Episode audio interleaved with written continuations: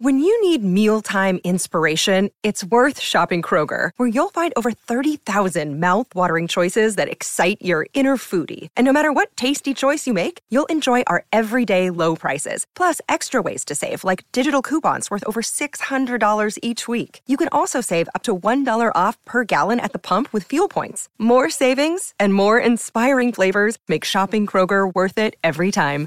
Kroger, fresh for everyone. Fuel restrictions apply. Hey, everybody, it is Trags Mike Petraglia back with you for another installment of the Red Sox Beat podcast powered by CLNS Media.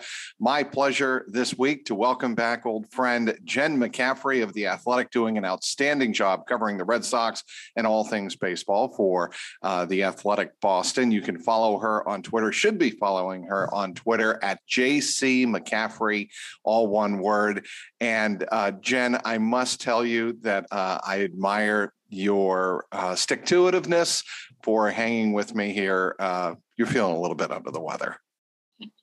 Thanks, Trag. Yeah, um, trying to power through. That's how the early part of the season goes. So yeah, it is exactly how the uh, early part of the season goes. You know as well as anybody that a big part of the success that the Red Sox have always had in bringing young players along is putting enough support around them. And in this particular case, you obviously have the support and manager Alex Cora, uh, and you have Jason Varitek. But I want to read this quote um, first of all, from Alex Cora, just to be able to slow it down behind the plate against one of the best offensive clubs in the big leagues and just think about the process and the scouting report and what we have to do it was a great game. Um, you know, you're talking about um, obviously Tuesday night's game, but in general, Alex Cora, I think, wants to have that kind of theory apply to Connor Wong as he steps in and tries to fill uh, Christian Vasquez's shoes. Yeah, he, you know, they a lot of people, you know, that I've talked to about Wong have just talked about how calm he is and how he takes things as they come, and he's not someone that kind of gets overly uh, excited or hyped, which is a good thing for a catcher because you know he's trying to, um, you know, be level-headed and, and, calm behind the plate for his pitchers. So I think that's a good good quality for a young guy to have, um, especially in a situation like this. Jason Varitek, um, you quoted him as well, saying that he's very coachable. And what struck me was he absorbs a lot of information, and the obvious um, corollary to that or the the subsequent thought to that is it's one thing to absorb it it's another to apply it in pressure situations. And I, Varitek was obviously outstanding in doing that um, and I think that's what you're going to look for from Connor Wong. Can he absorb all of the information all of that those scouting reports? Obviously I mean he's done this along his minor league career but can he do it at the major league level where there tends to be more information put upon the catcher yeah, ton more information, a lot of new pitchers that he doesn't necessarily know. Um, he he hadn't even caught a lot of those guys in that in the bullpen even this spring, even though he's been around um, for a couple years. So yeah, it's a lot, and you know, um, he might you know he might not be like the number one catching prospect in the in you know in baseball, but I think the fact that he has, um, like Varitek said, just this ability to kind of absorb and implement information. Uh, maybe he's not the number one talented guy, but he can um, take uh, suggestions and advice from Varitek or Gedman or Epperson or whoever he's worked with in the past, and be able to kind of um, put it into action is is just as important as having the pure talent itself. So um, yeah, we'll see we'll see how he does, but um, you know um, it, the pressure is definitely on over the next few days, and he handled it well in that first game. Um, what about his offense? I mean, a lot of Red Sox fans, especially given the fact that this club has struggled or been incredibly inconsistent, that may be a better way of putting it, offensively to start the year. What can he offer realistically uh, behind the plate uh, when he comes to the plate? Yeah, he's actually a pretty decent, um, you know, offensive player. Um, you know, I had those at bats last night were were pretty good for a, a guy that hasn't seen major league pitching, obviously, since last year. So um, yeah, he's he's. Uh, I think you would probably label him more as an offensive first catcher. You know, he had been around, um, bounced around like he's a, he's a almost a utility player in a sense, and they transitioned him to a full time catcher. So um, I think the bat is almost more of what you're going to get out of him, um, which maybe is a good thing for the yeah, Red Sox. Yeah, um, but uh, but yeah, obviously working on the defensive side and, and has been looked, you know, has looked good so far. But yeah, the Red Sox offense just, you know, needs to find its rhythm. Obviously, a lot of teams, you know, early. I mean, obviously Toronto is supposed to have a terrific offense too, and they had one run, you know, on on Tuesday night. So I don't think it's just a Red Sox issue across the board. Home runs have been down in Major League Baseball, and um, you know, it's it's uh, offense in general has been just has been down, and it's I think it's just a byproduct of a short camp and guys trying to ramp things up and get on the same page. But yeah, the Red Sox. I think will find their groove. It's just a matter of, yeah. of yeah, um, when and um, you know probably sooner than later. But you know it has been a little painful to watch some of these games and missed opportunities because they are getting guys on base, which is good. Um, and it's not like they're not hitting at all. It's just cashing in, and you know obviously that's what they need. So they they just need to kind of get get into a, a groove a little bit. I think it was the first or second inning last night, first and second, nobody out, and they couldn't score. And uh, obviously, Toronto uh, came up with the home run, the solo home run.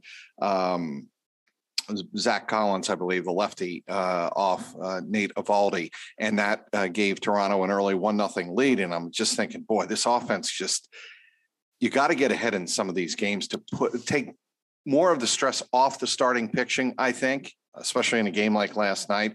But what amazed me about last night was this following statistic Red Sox won despite collecting a season low three hits.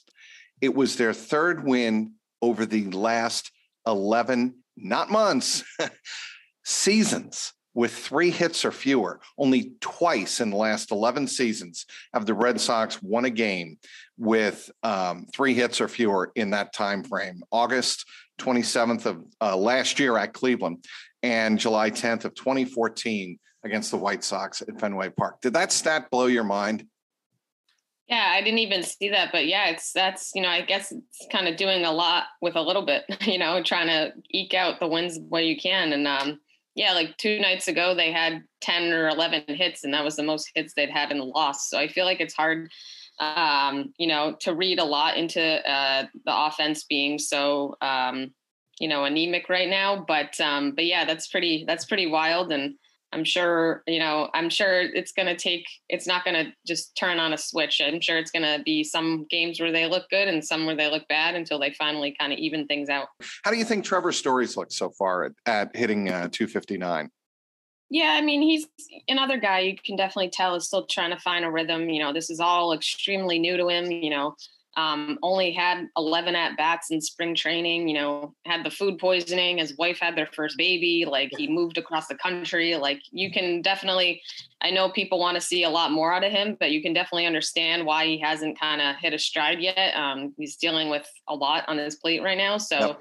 um, he's had hits here and there and he's looked good defensively. So it's not like, you know, you're not getting anything out of him. He's he's helped them a lot in in that area. So um, yeah, I mean, I, again, it's another guy where you know you're assuming he'll he'll fall into a rhythm and a groove soon. Um, just the craziness of the past month. I think he signed only a month ago.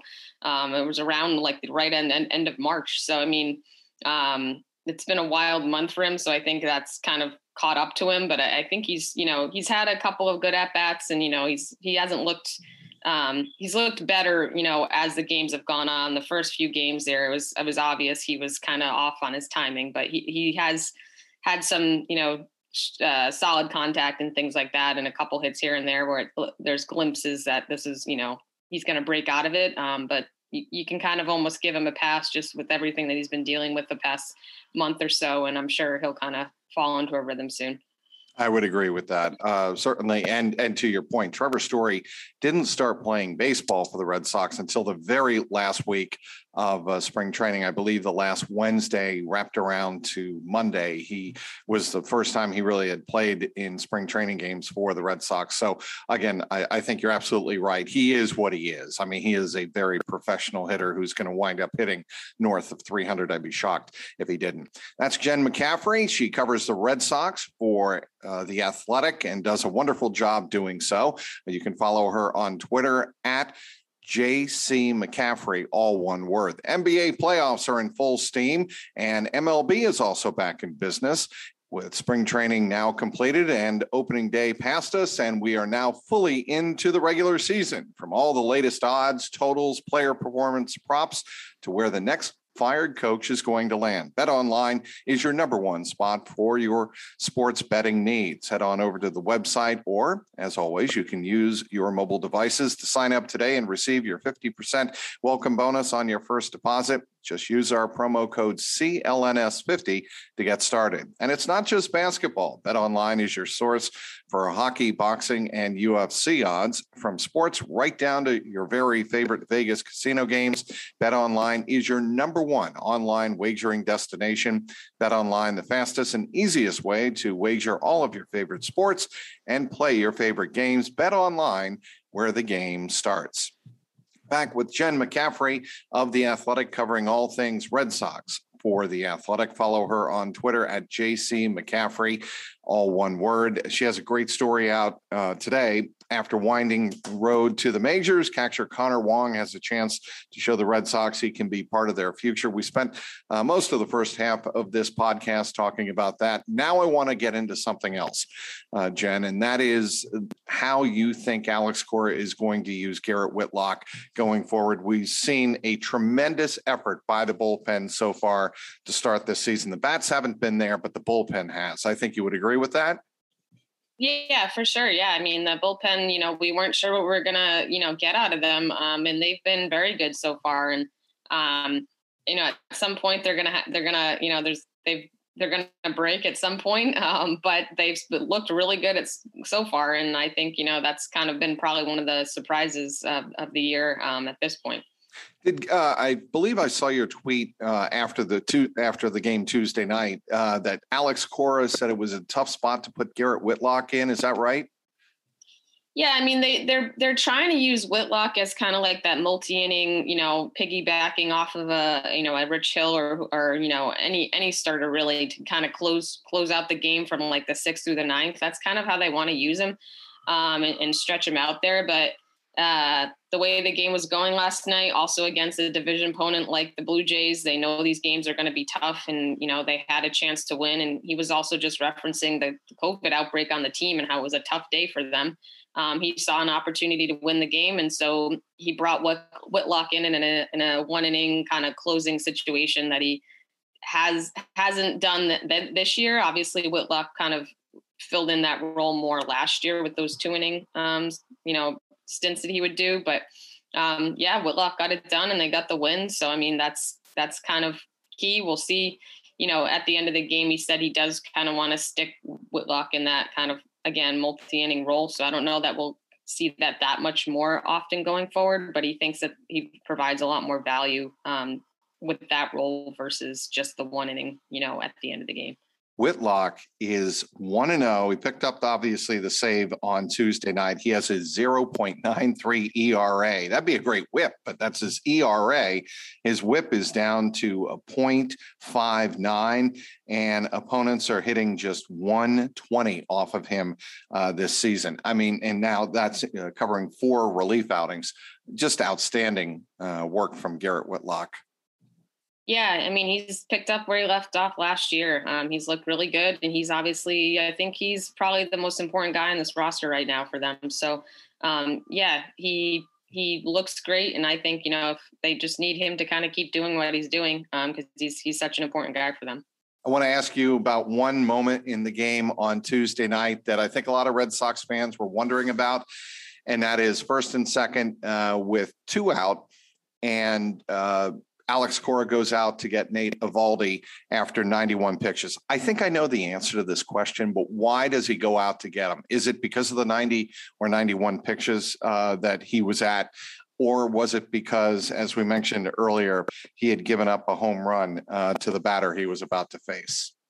Yeah, I think it was uh yeah, that and he wanted I think Strahm came in in that situation if I remember correctly and yes. um yeah, I think he kind of liked that matchup there and and and just knew that it was a grind of a game for even though Nate hadn't given up, you know, a ton of runs or, you know, uh, wasn't getting out of hand. He, he obviously was having a, a taxing game and, you know, his stuff wasn't working the way um, it normally does. So I think he saw that opportunity to, you know, turn to a guy that could face, you know, Strahm and, and or be a better matchup, I guess, for Strahm than it was for Eovaldi.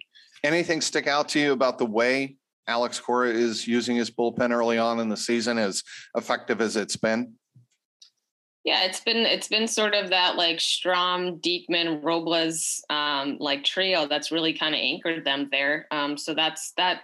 I guess that sticks out as you know we were wondering what the setup would be um, in terms of you know who would get what innings, and he's really um, over the per- first you know ten or twelve games or so, he's really turned to that that group when they have the lead um, more times than not. So um, yeah, they've all looked relatively good. Obviously, you would like to see Matt Barnes get going. You know, that's still a work in progress. Um, and clearly he hasn't figured that out because he hasn't been used in, in wins or in, in big situations. So, um, yeah, I mean, but by and large, they've been, they've been good, um, and holding their own and, um, we'll see if they can keep it up.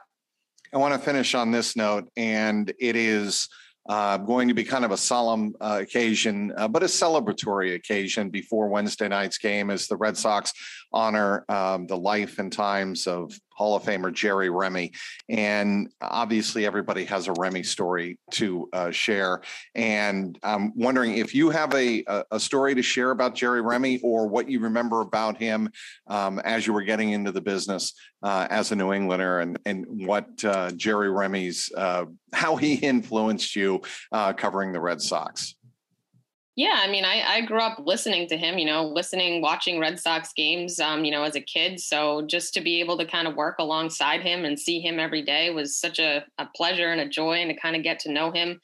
Um, he was just, you know, all the stories you hear about him are that's exactly who he was. He was such a, he loved the game. He loved being at the park. You know, he'd always be the first guy you ran into, even if you thought you were getting there early. He'd probably been there for several hours already. He just loved being at the park. And, um, yeah, he was just a terrific guy, you know, and and um, really loved what he did, and I think you know it it shows in in the fans and how they loved him back. Um, it'll be a really nice yeah tribute for him tonight, I'm sure, and it's nice that they're wearing those patches, you know, on their on their jerseys all throughout the year. Um, you know, no one's ever going to forget Jerry, but just um, to be able to kind of have that little um, you know, stationary reminder on their jerseys every night is also just a, a really nice little touch to um, just to to keep his memory, you know, present um, every single moment throughout the game.